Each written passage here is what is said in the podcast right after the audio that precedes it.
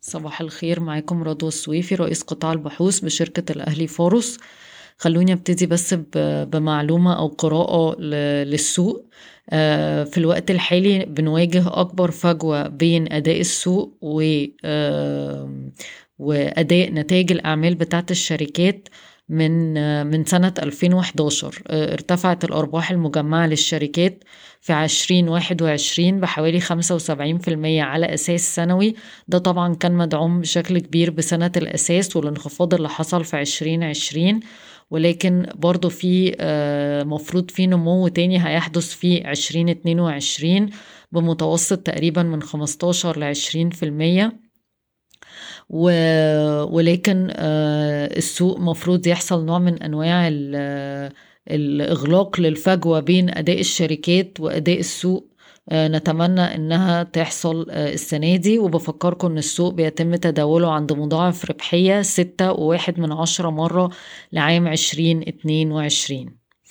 طيب آه، خلونا نبتدي بأخبار الاقتصاد الكلي. رفعت وزارة النفط أسعار اسطوانات غاز البوتاجاز بنسبة سبعة وسبعة من عشرة في المية لتصل إلى سبعين جنيه للمنازل ومية وأربعين جنيه للاستهلاك التجاري من خمسة وستين جنيه للمنازل ومية وتلاتين للاستهلاك التجاري.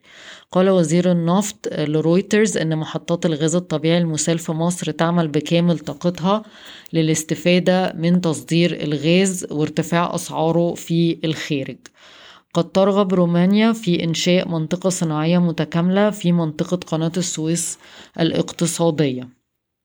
أرباح شركة القلعة آه الشركة أصدرت نتائج أعمال مجمعة للربع الثالث بصافي خسارة 441 مليون جنيه مصري مقابل صافي خسارة آه، في الربع الثاني من 21 400 مليون جنيه مصري ومقارنة بصافي خسارة الربع الثالث من 2020 444 مليون جنيه مصري.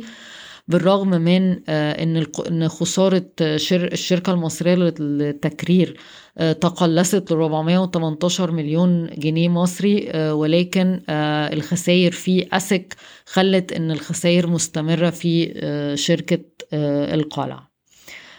إجمالي الديون للشركة وصل 16 مليار جنيه مصري في سبتمبر وهو أعلى من الرقم بتاع ديسمبر 2020 بسبب التوسعات اللي حصلت في شركة طاقة عربية وكانت ممولة آه، من خلال آه، الديون. آه، شركة طاقة عربية يمكن هي نقطة إيجابية بسبب ارتفاع ربحيتها ل 108 مليون جنيه مصري. ده ارتفاع 22% على أساس سنوي أوبك بلس قالت أنه من المرجح أن تفكر في إيقاف زيادة الإنتاج مؤقتا. إذا آه، أدى ارتفاع آه، عدد الإصابات بسبب أوميكرون إلى تخفيف الطلب آه، على البترول. وحاليا البرنت عند حوالي 69 دولار و88 سنت للبرميل.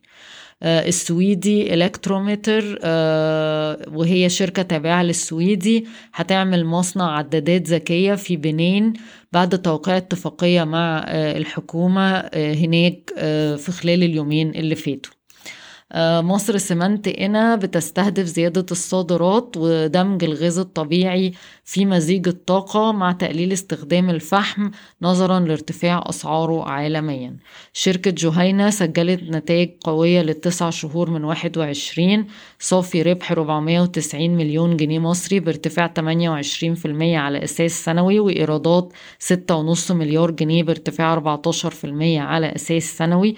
السهم بيتم تداوله عند مضاعف ربحية 11 مرة لعام 2022 مبيعات السيارات ثابتة في شهر أكتوبر آه، عند 19309 آه، سيارة ركوب آه، خلال الشهر. جي بي أوتو باعت 3928 سيارة بارتفاع 7% على أساس سنوي ومع حصة سوقية 20 وتلاتة من عشرة في المية آه، مطلوب من مصنعي التبغ البدء في طباعة الأسعار على المنتجات في خلال أسبوعين من وده قرار من حماية المستهلك. شركة جوميا حصلت على ترخيص الدفع الإلكتروني من البنك المركزي وهتوسع نطاق الدفع الإلكتروني في مصر من خلال شراكة مع البنك الأهلي المصري.